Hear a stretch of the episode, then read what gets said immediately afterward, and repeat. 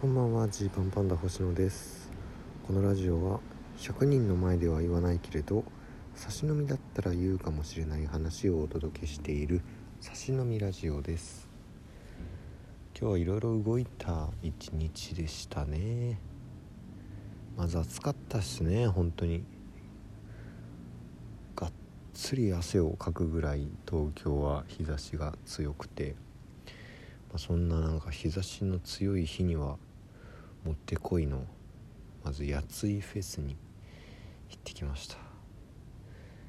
嬉しいっすね。本当にやついフェスに出られるっていうのはね本当に嬉しいんですよ。あの僕はもともとエレキコミックさんが大好きで、まあ、高校大学まあその7年ぐらい特にですけど好きな芸人さん聞かれたら真っ先にエレキコミックさんを挙げてたんですよね。でそのエレキコミックさんとラーメンズの片桐仁さんがやってたエレカタ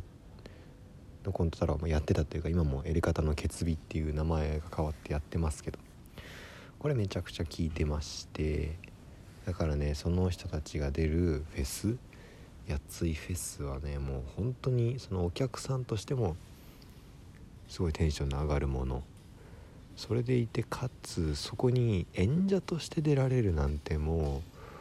本当に最高っていう感じなんですよ。だから賞ーレースとかテレビ番組とかなんだろうある種そのねこの自分たちの地位というか芸人としてのこのステップアップをしていくみたいなあの一つのベクトルがあるとした時にこうそれとはねこう全く別の次元でただただ出たいものただただ楽しい空間っていうのでやついフェスはねこのあるんですよねずっと自分たちの中に。だから大学の時も1回出させてもらってめちゃくちゃ嬉しかったし NHK 新人お笑い大賞優勝した時その次の年かな確か。出させてもらって嬉しくて。でここ2年ぐらいね出させてもらえてなかったんですけど今回あの急遽急遽じゃないか、えー、追加メンバーみたいな感じで滑り込みで出させてもらえることになって、えー、楽しんできました、まあ、ただまあこれほんとねこう3回目なんだから気づけよって思うんですけどやついフェスってねこうスタンディングでお客さん見てるんですよね。まあメインは正直音楽のライブを見るような感じの雰囲気なんでもちろんお笑いもめちゃめちゃ見てくれるけどまあ大きなステージで音楽のライブやりますと。でそのまあセッティングの変更とかもあるんでその間、まあ、コントとか漫才とかをちょっと仮設ステージの方でやると、まあ、本当にあのもともとコントができた期限みたいな感じですよね。演目の合間でやるっていう感じで。で出番の1時間前ぐらいの集合になるんですけどこうそこで見た時にあそうじゃんと。椅子に座るネタやったらもう立ってるお客さんから全然見えないじゃんっていうことにこう 気づくんですよね。過去2回は結構しっかり立ってるネタをやっててんで今回2人とも座るネタをやる予定だったんでやべえってことになりましてそっから急いで別ネタ準備ね。あのソーセージの試食のネタにしようっていうことで。ソーセージから紙皿からえーね、買いに行って爪楊枝がないってなったり。星野の衣装がいかんせん何もないっていうことでじゃあバンダナだけ買えるかみたいな。買いました。買ってね、えー、急遽それやるみたいな感じになっちゃいましたけど。こう写真撮ってくれたの人の見たけどあの僕赤いバンダナしてるんでなんかただのあのオタクみたいになってましたね。社会人でアイドルオタクみたいな服装になってましたけど。なんかちょっとその辺もねこうギリギリの準備になっちゃったんでドタバタでしたけど。でそこからあの新宿に移動して疾風神ライブっていうライブに出たんですよね。ちょっと急遽追加して出てたライブなんですよ。まあこれがねまああんまこんな全部言うのもと思いますけどまあ、差し飲みラジオなんで言いますと、まあ、今週ね22日に ABC お笑いグランプリの最終予選があってで、まあ、そこでやるネタはね一応もうすでに決まってはいるんですけどなんかもうちょっとこうなんとかならないものかみたいなところでその最終予選用にこうネタをですね改めてやってみるっていうことをしてたんですよ。でまあそれをやるためにこう結構ね熱いフェスを出た後あのまあ食券だけ配られるんであのご飯をちょっと食べ2人で食べに行ってあその時ちょっとあれだなそうだあのご飯食べに行った時にさっきのステージ見てました面白かったですみたいにあのやついフェスにあの来てる楽しんでる方がね一瞬だけあの遠慮がちに声をかけてくれたのが嬉しかったですね。はい。ありがたいなと思います本当。ではそれを見そのご飯食べた後結構すぐ新宿移動してでまあ結構しっかりネタの打ち合わせというか一平としましてでよしよしとこれで行きましょうと言って、まあ、出てでまあそここうかなこうかなとかいろいろ考えつつそのまあその時ねまあいろいろ話し合いましたけどまあちょっとその何でしょうね。やっぱり賞レースというものに飲まれないようにしようという結論に2人で割となりましたね。このネタはこのネタだという。こうどうしても賞レースってわーっといかなきゃいけない感覚あるしなんかそういう人の方が強い強いっていう感じがするけど。僕たちはそこで勝負はしないんだということをなんかこう改めてね見直すいい機会になったかなっていう感じがしましたね。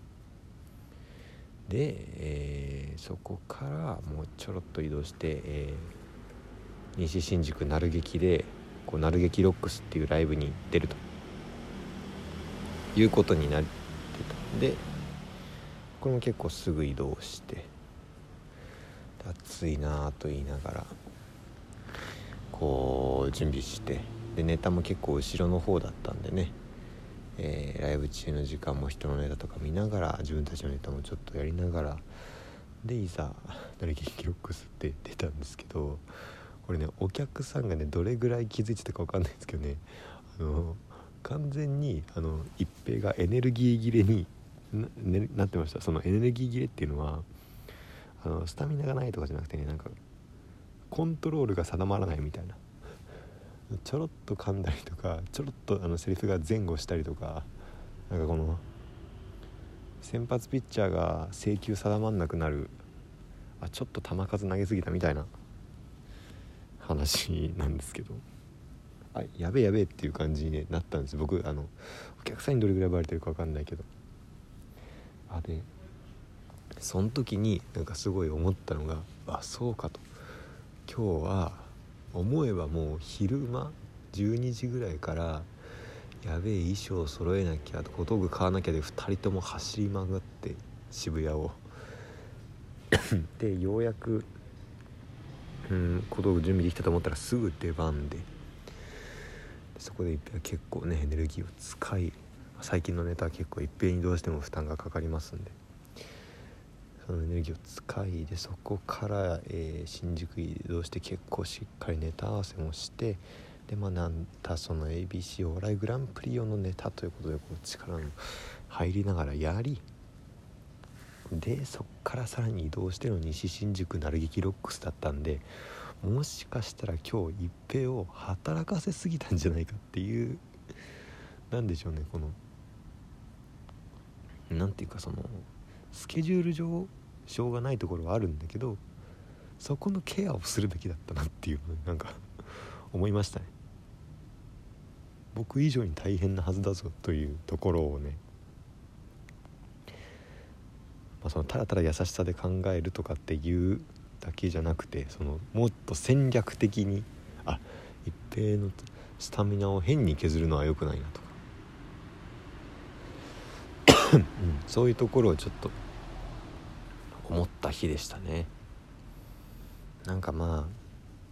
どれもそうなんですけどこう食らいつきすぎていたというかやついフェスもねこうネタをまあ変えなきゃってなったまあこれはちょっとしょうがないとこもあるしあれはあれでいい対応だったのかなと思ってるんですけどじゃあその前後で何話そうとかね出てきてねそのみんなネタをやる前に一瞬盛り上げで喋ったりとかするんですよ。まあ営業用のねネタを持ってきてる人なんかはそういうことしなくてもいいかもしれないけど僕らなんて結構がっつり普通にコントしますから。だったらなんか他のことした方がいいかなみたいな。でどうしようかみたいなことで考えてちょろっとだけ喋ったりしたんですけど。まあそういうとことか ABC 用の、ネタもそうですけど。こう完璧をね求めすぎちゃいけないよっていうとこですよね。これちょっとね僕の多分良くない部分っていうかこうギアがなんかちょっとね上がっちゃってるんですよ。考え自然に気づかぬうちにやる気モードになりきすぎちゃってるのでこう頑張ろうとしちゃってるんですよ全部。これあんまね良くないですね。良くないですこれは。うん。ちょっとギアを落としてほんと自然にやれるようにしないとなと思いました。まあその頑張るべきことはいろいろあるんですけれども、えー、頑張りゃいいかっていうとまたちょっと別なのでなんかね今日はそんななんか自分のちょっと危ういところを一瞬気づけたみたいな。